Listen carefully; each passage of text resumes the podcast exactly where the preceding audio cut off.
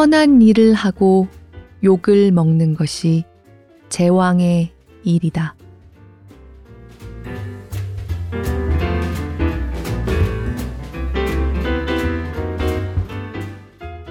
안녕하세요.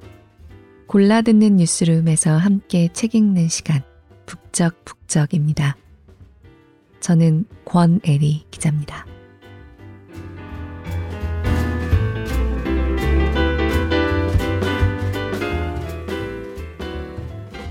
새해가 시작되며 세웠던 결심, 3일 이상 지속하고 계신가요? 저는 계획을 세웠으면 작심삼일이었을 것 같기는 한데 새해 계획 같은 걸 세우는 편은 아닙니다. 요새 MBTI를 정말 많이 물어보더라고요. 근데 누가 MBTI를 물어보면 MBTI 없이는 대화를 할 수 없게 돼버린 요새 분위기가 싫은 MBTI라고 대답하기는 하는데요. 그래도 짧은 제 MBTI 지식으로만 생각해보자면 제가 앞에 세 가지는 좀 가변 적이 있지 않을까. 그 스펙트럼 어딘가에서 왔다 갔다 하지 않을까 싶은데 요새는 그런 말 많이 쓰더라고요. 확신의 P?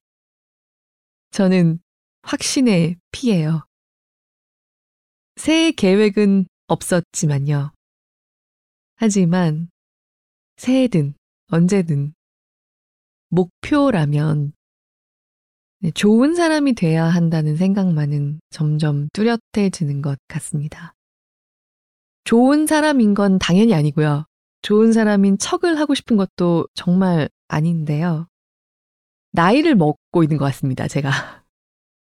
삶에서 자기의 시기들을 지나면서 사실 각자 표현을 다르게 할 뿐 결국 비슷한 마음으로 모이는 것 같거든요. 세상과 관계를 맺고 정말이지 우주에 의지해서 내 삶이 여기까지 왔구나. 마음 깊은 곳에서 다들 각자의 방식으로 깨닫게 되고요. 나 또한 누군가에게 그 세상과 우주의 일부분으로서 역할을 다해야 한다. 그런 마음 같은 것. 천만 가지의 표현으로 다르게 얘기할 수도 있겠지만 어떻게 살아가고 어떻게 생로병사를 맞이할 건가. 이거를 사춘기 때와는 또 다른 마음을 가지고 고민하게 되는 게 나이를 먹어가는 일인 것 같습니다. 바로 그런 기분을 모두 강하게 느끼고 있을 새해 초에 가까이 두고 벗삼을 수 있는 친구, 의외로 로마 황제 중에 그런 사람이 있습니다. 오늘 북적북적에서 함께 읽고 싶은 책은 마르쿠스 아우렐리우스의 명상록입니다. 낭독을 허가한 현대지성 출판사에 먼저 감사드리고요. 마르쿠스 아우렐리우스의 명상록은 안 읽은 사람은 많아도 한 번도 안 들어본 사람은 없는 그런 글 중에 하나일 겁니다. 이른바 로마의 5현제, 로마의 태평성대를 이끌었던 5 황제 중에 마지막 사람으로 유명하고요. 영화 글래디에이터에 나오는 그 폭군 코모두스 있죠. 러셀 크로를 질투한 호아킨 피닉스. 바로 그 코모두스의 아버지이기도 합니다. 후대에 마르쿠스 아우렐리우스가 로마에 끼친 해는 코모두스 같은 아들을 황제로 올린 것밖에 없다. 이런 말이 나오기도 했다고 합니다. 대체로 훌륭한 가장, 좋은 남편이었고 성군이었지만 한편으로는 인생의 많은 시간을 피비린내 나는 전쟁터에서 보냈고 어쨌든 자식 교육에 대차게 실패한 데가 있는 아버지. 삶이 자기 맘대로 다 됐던 사람은 아니라고 할 수 있습니다. 마르쿠스 아우렐리우스는 전쟁터에서 자기 자신에게 보내는 일기를 쭉 썼습니다. 명상록이 바로 그 일기입니다. 명상록에 대한 학술적인 연구나 설명은 다른 데서도 많이 접하실 수 있을 거예요. 스토익 학파에 속하는 철학자라고 얘기 많이 하죠. 육체보다 정신과 의지, 이성을 중요하게 생각했고 자기 절제를 강조했다. 이런 얘기를 교과서에서 한 줄 정도 배웠던 것 같기도 하고요. 하지만 북적북적에서 철학사에서 마르쿠스 아우렐리우스가 점하는 위치를 얘기하고 싶은 건 아니고요. 명상록을 읽다 보면요. 아, 이 사람은 참 마음이 고달플 때가 많은 상사였구나. 그런 생각이 절로 듭니다. 철학자가 되고 싶은 사람이었어요. 황제보다는. 자신에게 고등교육을 해준 당시의 사상가들, 학자들, 자신이 동경하는 그런 사람들처럼 고고하게 살고 싶었는데 자기는 황제거든요. 행정을 해야 하고 전쟁터에 나가야 하고 자기를 향해서 끊임없이 들어오는 방대한 양의 민원들도 처리를 해야 합니다.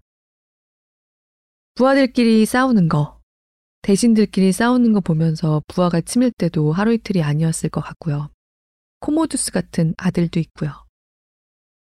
명상록에서 드러나는 성격만 봐도 단정하게 앉아서 책 읽고 산책하고 사색하고 우주를 논하고 이렇게 살고 싶은 사람인데 우리는 일기를 쓰고 있던 순간에 마르쿠스 아우렐리우스만 알지만 사실 전쟁터에서 남들을 많이 죽이고 노예로 잡아올 것을 명령하고 수행했던 사람이기도 합니다. 명상록에는요. 유독 너부터 잘해라. 나 자신부터 잘하자. 남들은 마음에 안 들어도 그냥 받아들여라. 이런 얘기로 귀결되는 다짐들이 많이 나옵니다. 온갖 민원, 서로 엇갈리는 이해관계 이런 것들을 중재하고 경청해주고 최종 판단을 내려야 하는 국가의 CEO. 얼마나 솔직히 마음에 안 드는 일이 많은 자리였을까요?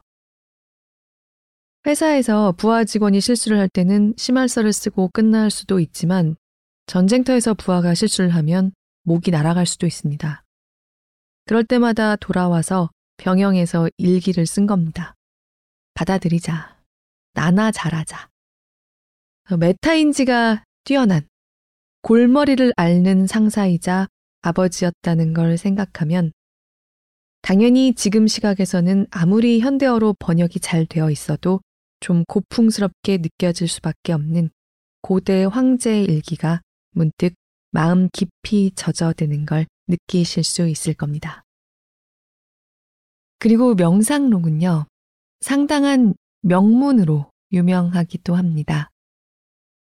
번역본이긴 하지만 문학적인 향기가 곳곳에서 묻어나는 걸 느끼실 수 있을 겁니다. 그런 대목이 있어요. 철학을 하는 데는 다른 그 어떤 사람의 형편보다 네가 지금 처해 있는 형편이 가장 유리하다는 것은 너무나 분명하지 않은가. 아, 너무 뭔가 하기 싫은데 그럴 때 생각한 거죠. 그래, 내가 이렇게 삶 속에서, 통치 속에서 깨닫는 게 다 철학이지. 강단 뒤에 서 있는 게 철학인가 하면서 스스로의 마음을 또 다진 겁니다. 그리고 은근히 유머 감각이 상당한 느낌이 좀 있습니다.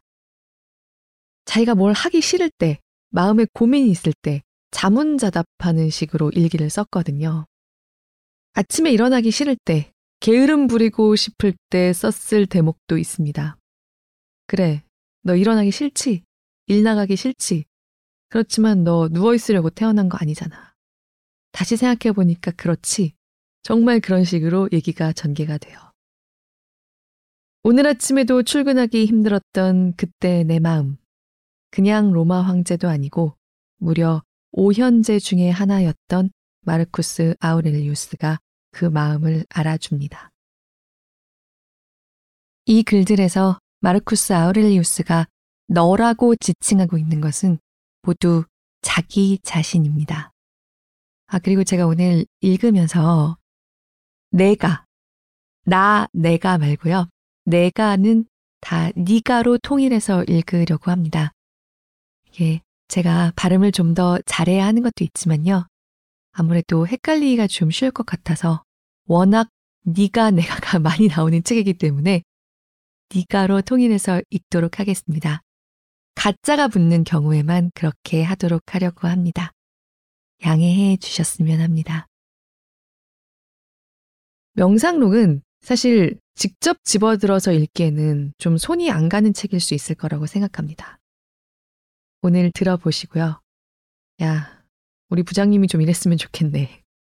라든가 또는 내가 올해는 그런 선배, 그런 상사, 그런 부모가 돼야겠다. 이 친구가 하는 얘기 좀 들어볼까. 로마 황제이기도 하지만 그 전에 어른이 되었을 때 진짜 어른이 된 앞서간 사람의 이야기를 좀 들어볼까. 그런 마음이 드셔서 집어들어 주신다면 마침 설 연휴를 앞두고 책 읽는 시간이 좀 날 수 있는 이럴 때 뿌듯해질 수 있을 것 같습니다. 팟빵의 김티은님, 오랜만에 북적북적 들으러 와주셔서 정말 고맙습니다. 김티은님도 새해 복 많이 받으세요. 들어주시는 모든 분들 늘 마음 깊이 감사드립니다. 북적북적이 항상 오지 않으셔도 되지만요. 문득 돌아보았을 때 늘 그 자리에 있는 친구 같다고 생각해 주신다면 그것보다 더 기쁠 수 없을 것 같습니다. 고요한 겨울 밤에도 북적북적 함께 해주세요. 고맙습니다.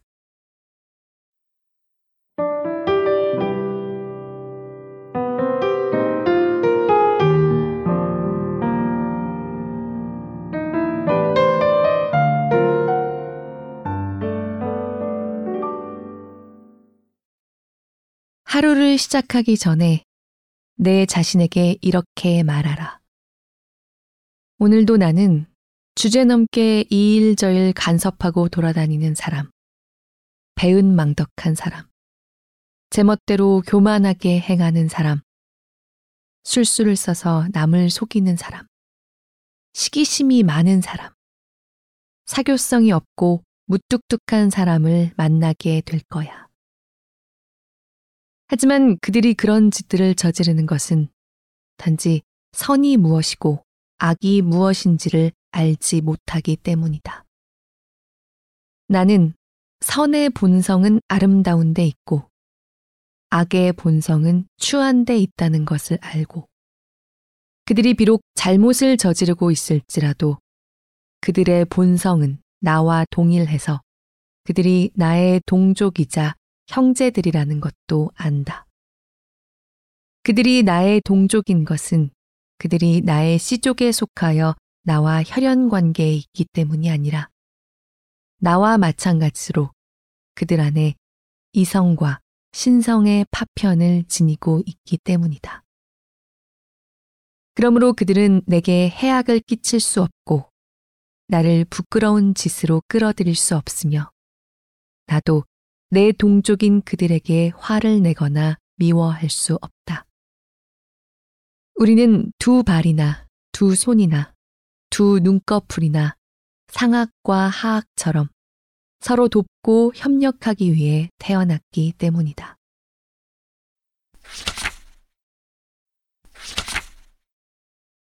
우리는 자연적이고 본성적인 과정들에서 부수적으로 생겨나는 것들에도 아름답고 매력적인 면이 있다는 것을 유의해야 한다. 예를 들어 빵은 굽는 과정에서 여기저기 갈라지고 그런 갈라진 금들은 어떤 의미에서는 제빵사의 실패라고 할 수 있지만 묘하게 우리의 마음을 끌어서 식욕을 돋우는 역할을 한다.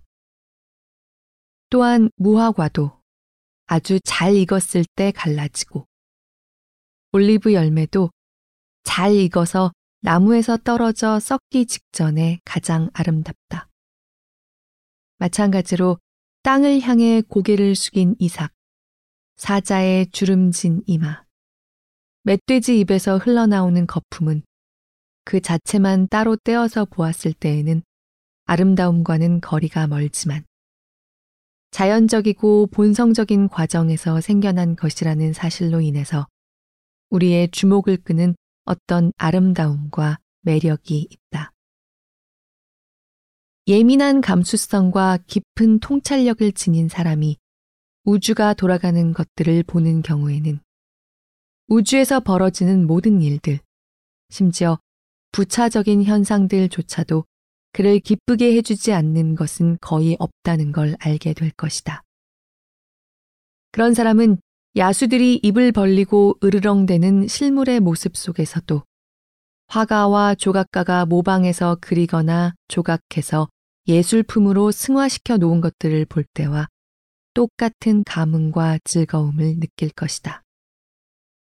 또한 그런 사람은 노인에게서는 특별한 성숙의 미를 보고 맑은 눈을 지닌 아이들에게서는 순수한 젊음의 매력을 볼 수 있을 것이다. 그 외에도 많은 예들이 있지만 이런 것들은 누구나 다 느낄 수 있는 것은 아니고 자연과 자연이 하는 일들을 진정으로 보는 눈을 지닌 자들만이 느낄 수 있다.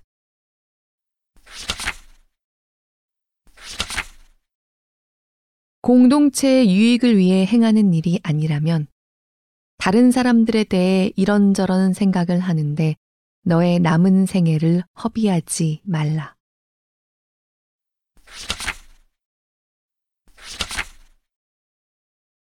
사람들은 시골이나 해변이나 산속에서 혼자 조용히 물러나 쉴 수 있는 곳을 갖기를 원하고 너도 그런 곳을 무척 그리워하곤 한다. 하지만 그런 생각을 하는 것은 너무나 어리석은 짓이다. 너는 네 자신이 원할 때마다 그 즉시 네 자신 속으로 물러나서 쉴 수 있기 때문이다. 사람이 모든 근심과 걱정에서 벗어나서 고요하고 평안하게 쉬기에는 자신의 정신보다 더 좋은 곳이 없다. 자신의 내면 속으로 물러나서 거기에 있는 것들을 보자마자 그 즉시 더할 나위 없이 편안해질 수 있는 사람이라면 더더욱 그러하다. 내가 여기서 마음이 편안해진다고 한 것은 마음이 선한 질서를 따라 정리된다는 것을 의미한다. 그러므로 끊임없이 네 마음 속으로 물러나 쉼으로써 너의 마음이 선하게 정리되고 늘 새롭게 되게 하라. 네가 좌우명으로 삼아야 할 원리들은 핵심을 담고 있는 짧은 것들이어서 네가 그 원리들을 너의 뇌리에 떠올리자마자 그 즉시 모든 고민과 잡념이 제거되고 네가 마땅히 돌아가야 할 것들로 너를 돌아가게 해주어서 내게서 모든 불만이 사라지게 해주는 그런 것이어야 한다. 너의 불만은 무엇인가? 인간이 악하다는 것이 불만인가? 이성을 지닌 존재들은 서로를 위해 지음받았기 때문에 서로를 참아주고 관용하는 것도 정의의 일부이고 악을 저지르는 것도 원래는 원하지 않는 것이라는 원리를 떠올려 보라. 그리고 지난날 얼마나 많은 사람들이 적대감과 의심과 증오심을 참지 못하고 서로를 향해 칼을 겨누었다가 죽어서 땅속에서 한 줌의 재로 변해버렸는지를 생각하라. 그러므로 인간이 악하다고 불만을 품는 일을 멈춰라. 또한 우주 안에서 내게 할당된 것들이 불만스러운가? 섭리를 따라 살아가거나 원자들로 분해되거나 둘 중에 하나라는 원리를 떠올려보고 우주는 일종의 국가 같은 것임을 보여주는 무수히 많은 증거들을 떠올려보라.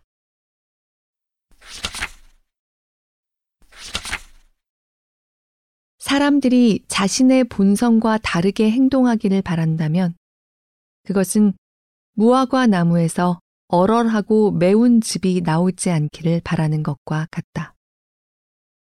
요컨대 너도 곧 죽을 것이고 그 사람도 곧 죽을 것이며 얼마 지나지 않아 너의 이름조차 흔적도 없이 사라지게 될 것임을 기억하라는 것이다.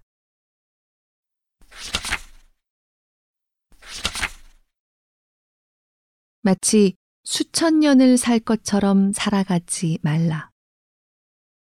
와야 할 것이 이미 너를 향해 오고 있다.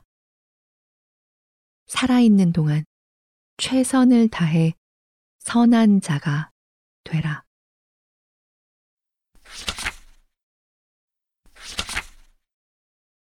날이 밝았는데도 잠자리에서 일어나기가 싫을 때는 마음속으로 이렇게 생각하라.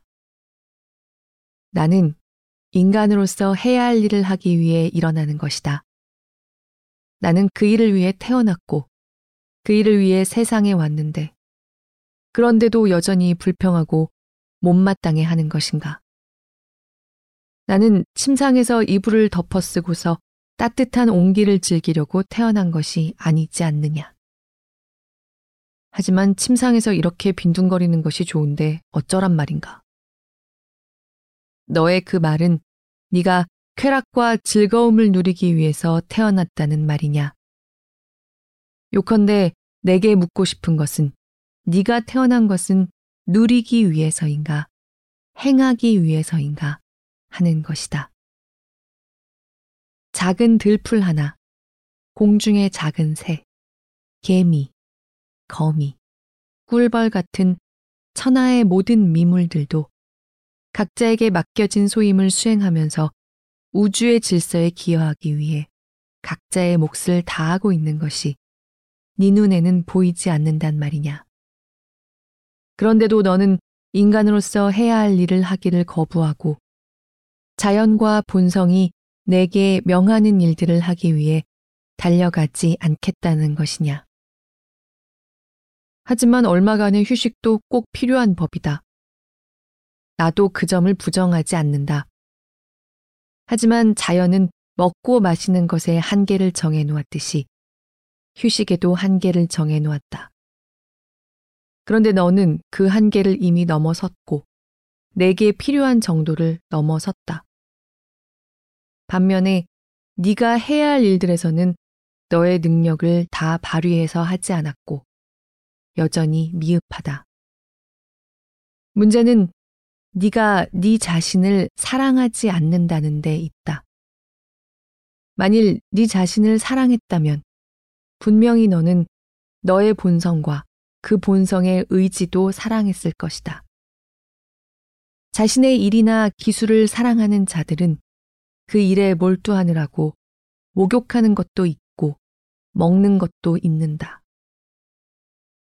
하지만 네가 네 자신의 본성을 존중하는 정도는 대장장이가 철물을 만들어내는 것, 무용수가 춤을 추는 것, 수전노가 돈주머니를 지키는 것, 명성을 얻고자 하는 자가 자신에 대한 대중의 환호를 소중히 여기는 것보다 못하다.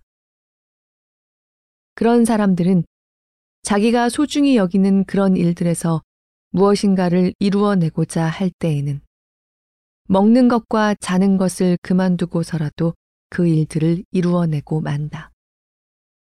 그런데 너는 공동선을 위한 일들을 하는 것이 그런 일들에 비해 중요하지도 않고 애쓸 가치도 적다고 생각하는 것이냐.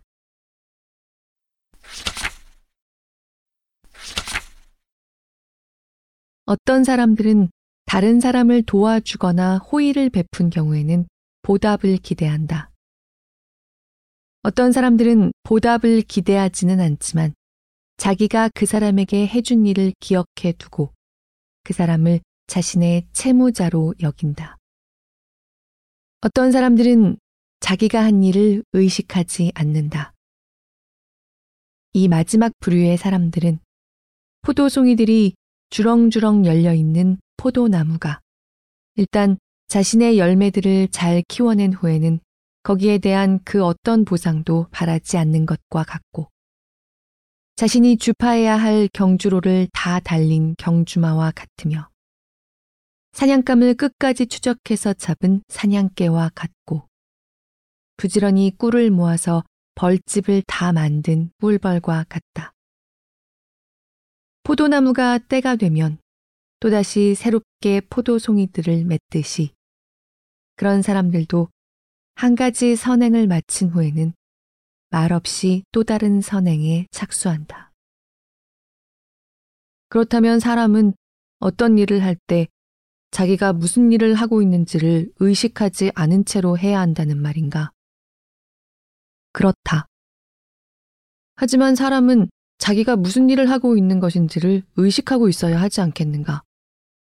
진정으로 공동체적인 정신을 지닌 사람은 자기가 그런 정신에 합당한 일을 하고 있음을 알고 공동체의 다른 구성원들도 그런 정신에 합당한 일이 무엇인지를 알기를 바라는 것이 그 특징이기 때문이다. 네가 방금 한 그 말은 옳지만 너는 네가 앞에서 한 말의 의미를 잘 깨닫지 못하고 있다. 그렇기 때문에 너도 내가 앞에서 말한 부류의 사람들 중 한 사람이 되고 말 것이다. 왜냐하면 그들도 그럴듯해 보이는 추론을 하다가 새길로 빠져서 잘못된 길로 가버린 사람들이기 때문이다. 하지만 내가 앞에서 말한 의미를 네가 진정으로 이해해서 그대로 한다면 너는 절대로 공동체적인 정신으로 행하는데 소홀함이 없게 될 것이다.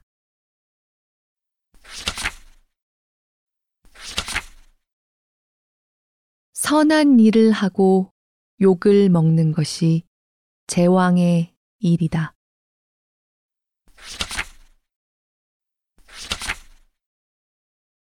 매일이 나의 마지막 날이라는 듯이 살아가면서도 거기에 초조해하는 것이나 자포자기해서 무기력한 것이나 가식이 없다면 그것이 인격의 완성이다.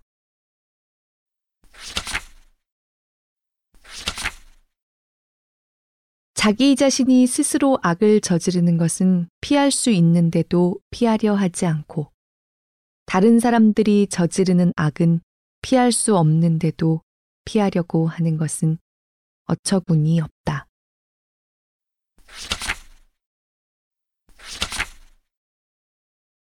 네가 너의 인생 전체에서 또는 적어도 성인이 된 후에 철학자로서 살아왔다고 할 수 없다는 것을 생각하면 너의 허황된 명예욕을 버리는데 도움이 된다.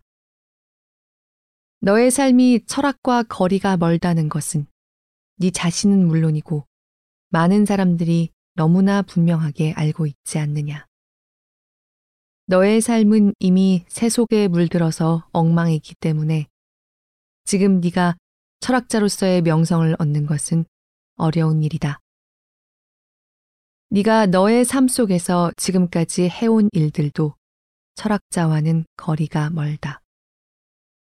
진실을 제대로 보았다면 명성을 얻고자 하는 욕심은 버리고 너의 여생을 너의 본성이 원하는 것들을 하며 살아가는 것으로 만족하라. 다른 것들에 한눈을 팔지 말고 오로지 너의 본성이 원하는 것들이 무엇인지를 깊이 생각하라. 너는 지난날의 경험을 통해서 네가 모든 곳을 다 헤집고 방황했지만 논리학을 배우는 것이나 부나 명성이나 쾌락이나 다른 그 어디에도 참되고 선한 삶이 없다는 것을 알고 있지 않느냐. 그렇다면 참되고 선한 삶은 어디에서 발견할 수 있는가? 그런 삶은 인간의 본성이 요구하는 것들을 행하는 데 있다. 인간이 그런 삶을 살기 위해서는 어떻게 해야 하는가? 충동들과 행동들을 지배하는 원리들이 있어야 한다.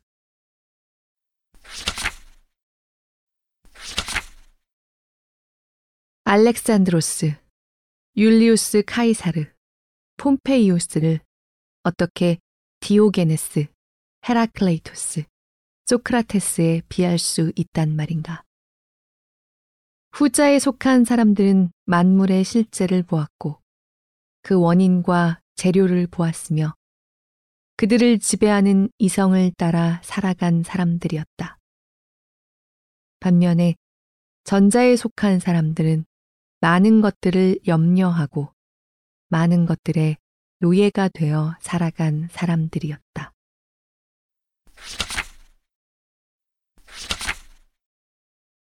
네가 화가 머리끝까지 치밀어 올라서 폭발한 지경이라도 사람들은 너에게는 전혀 신경 쓰지 않고 자신들이 하고 있던 일을 계속해 나갈 것이다.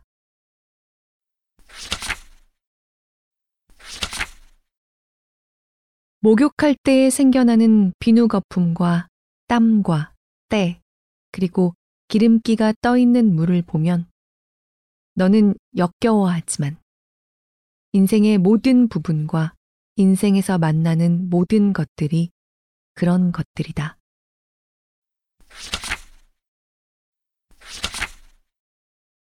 현재의 이 시간을 네 자신에게 주어지는 선물로 만들어라. 죽은 후에 이름을 남기는데 더 몰두하는 자들은 지금 그들을 힘들게 하는 사람이나 후세 사람들이나 다 똑같은 사람들이고 영원히 살 수 없는 사람들이라는 것을 잊고 있는 것이다. 후세 사람들이 너에 대해서 이렇다느니 저렇다느니 입방아를 찧어대고 너에 대해 이런저런 평가를 내린다고 한들 그것이 너와 무슨 상관이 있단 말인가.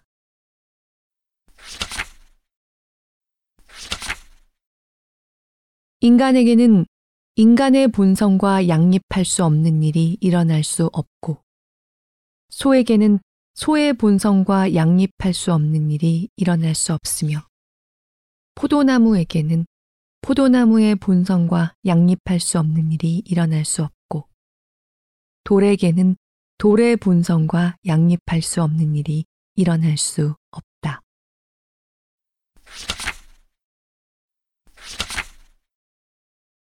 일을 하되 가축처럼 비참하게 일하지도 말고 동정을 얻거나 감탄을 불러일으키기 위해서 일하지도 말라. 오직 공동체적 이성을 따라 행하거나 행하지 않기만을 바라라.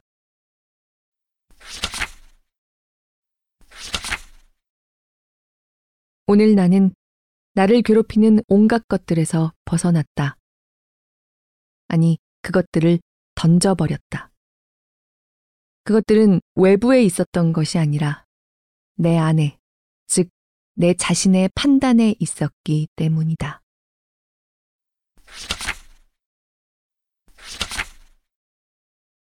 거미는 자기가 쳐둔 거미줄을 이용해서 파리를 잡았을 때 자랑스러워하고 어떤 사람은 산토끼를, 어떤 사람은 청어를, 어떤 사람은 멧돼지를, 어떤 사람은 곰을, 어떤 사람은 사르마테스 쪽 사람을 잡았을 때 자랑스러워한다. 하지만 그들의 생각을 잘 살펴보면 그들은 모두 강도들이 아니겠는가.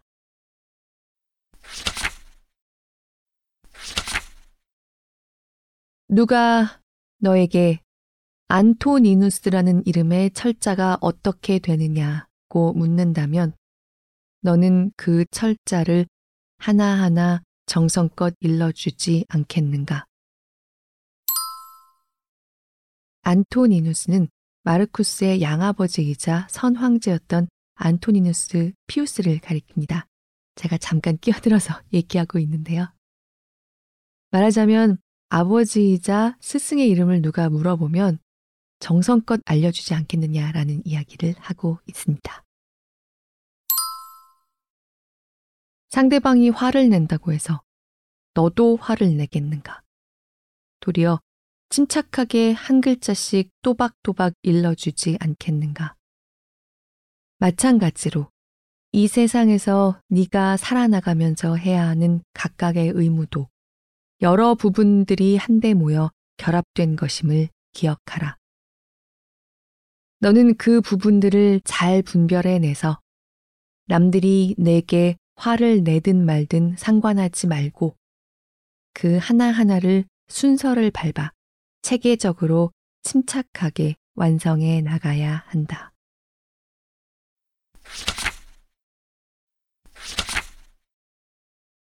황제 행세를 하려 들지 말고 황제 노릇에 물들지 않도록 조심하라.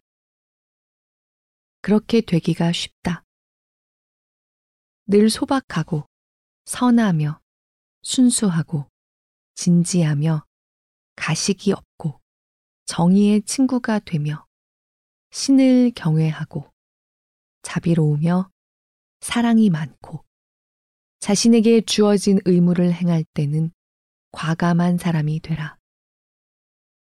언제까지나 철학이 만들어내고자 하는 그런 이상적인 사람으로 남기 위해 애쓰라. 신들을 공경하고 사람들을 구원하라. 인생은 짧다. 우리가 이 땅에서 한평생 살아가고 난 후에 수확할 수 있는 것은 거룩하고 정의로운 성품과 공동체를 위한 행위들 뿐이다.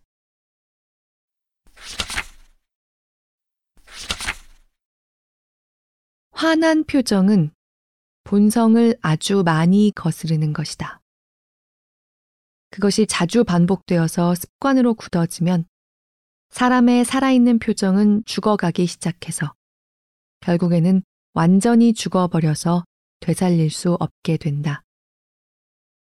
이것으로부터 우리는 화내는 것이 이성을 거스르는 일이라는 것을 알게 된다. 잘못을 저지르고 있다는 의식조차 없어져 버린다면 사람이 살아갈 다른 어떤 이유가 남아 있겠는가?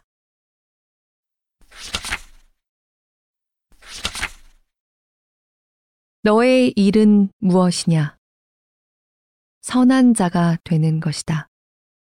하지만 한편으로는 우주의 본성을, 다른 한편으로는 인간에게 주어진 본성을 알지 못한다면 어떻게 진정으로 선한 자가 되겠는가?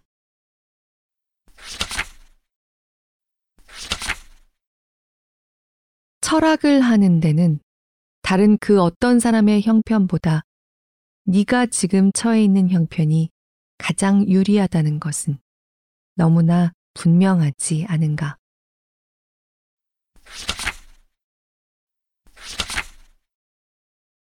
누군가가 나를 경멸한다면 그것은 그 사람이 알아서 할 일이다. 내가 할 일은 경멸받을 만한 말이나 행동을 하지 않는 것이다. 누군가가 나를 미워한다면 그것은 그 사람이 알아서 할 일이다. 내가 할 일은 모든 사람을 선의로서 인자하게 대하고 내게 잘못한 사람에게는 꾸짖거나 내가 많이 참고 있다는 것을 보여주는 것이 아니라 단지 저 유명한 포키온처럼 그가 반어법적으로 그렇게 말한 것이 아니라면 예의를 갖추어서 진심으로 그가 무엇을 잘못했는지를 깨우쳐 주는 것이다.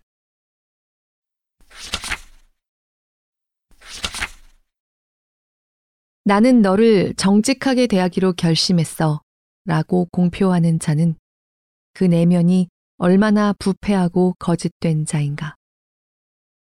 이 사람아, 그것이 도대체 무슨 짓인가?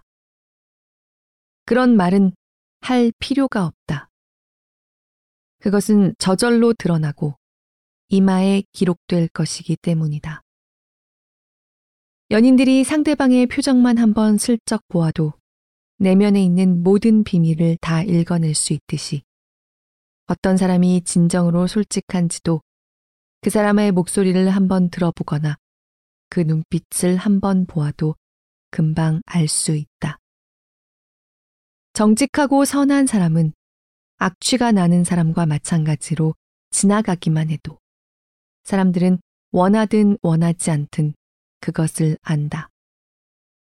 계산된 정직함은 비수이고 늑대의 우정보다 더 가증스러운 것은 없다. 다른 무엇보다도 그런 것들을 피하라. 어떤 사람이 선하고 자비롭고 참되다면 그 모든 것은 그의 눈에 다 나타나기 때문에 숨겨질 수 없다.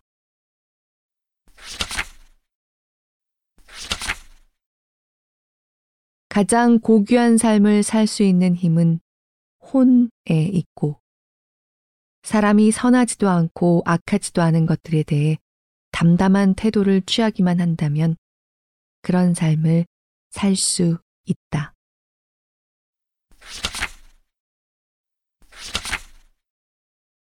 나는 모든 사람이 다른 모든 사람들보다 자기 자신을 더 사랑하면서도 자신에 관하여 타인의 판단보다 자기의 판단을 더 낮게 평가하는 것을 보고서는 의아해했던 적이 한두 번이 아니다. 어쨌든 신이나 현자가 어떤 사람에게 와서 마음에 어떤 생각이나 계획을 떠올릴 때마다 그 즉시 그것을 큰 소리로 공표해야 한다고 명령한다면 그 사람은 아마도 그런 삶을 단 하루도 살아갈 수 없을 것이다. 이것은 우리가 우리 자신에 대해 평가하는 것보다 다른 사람들이 우리를 평가하는 것에 더 신경을 쓴다는 것을 여실히 보여준다.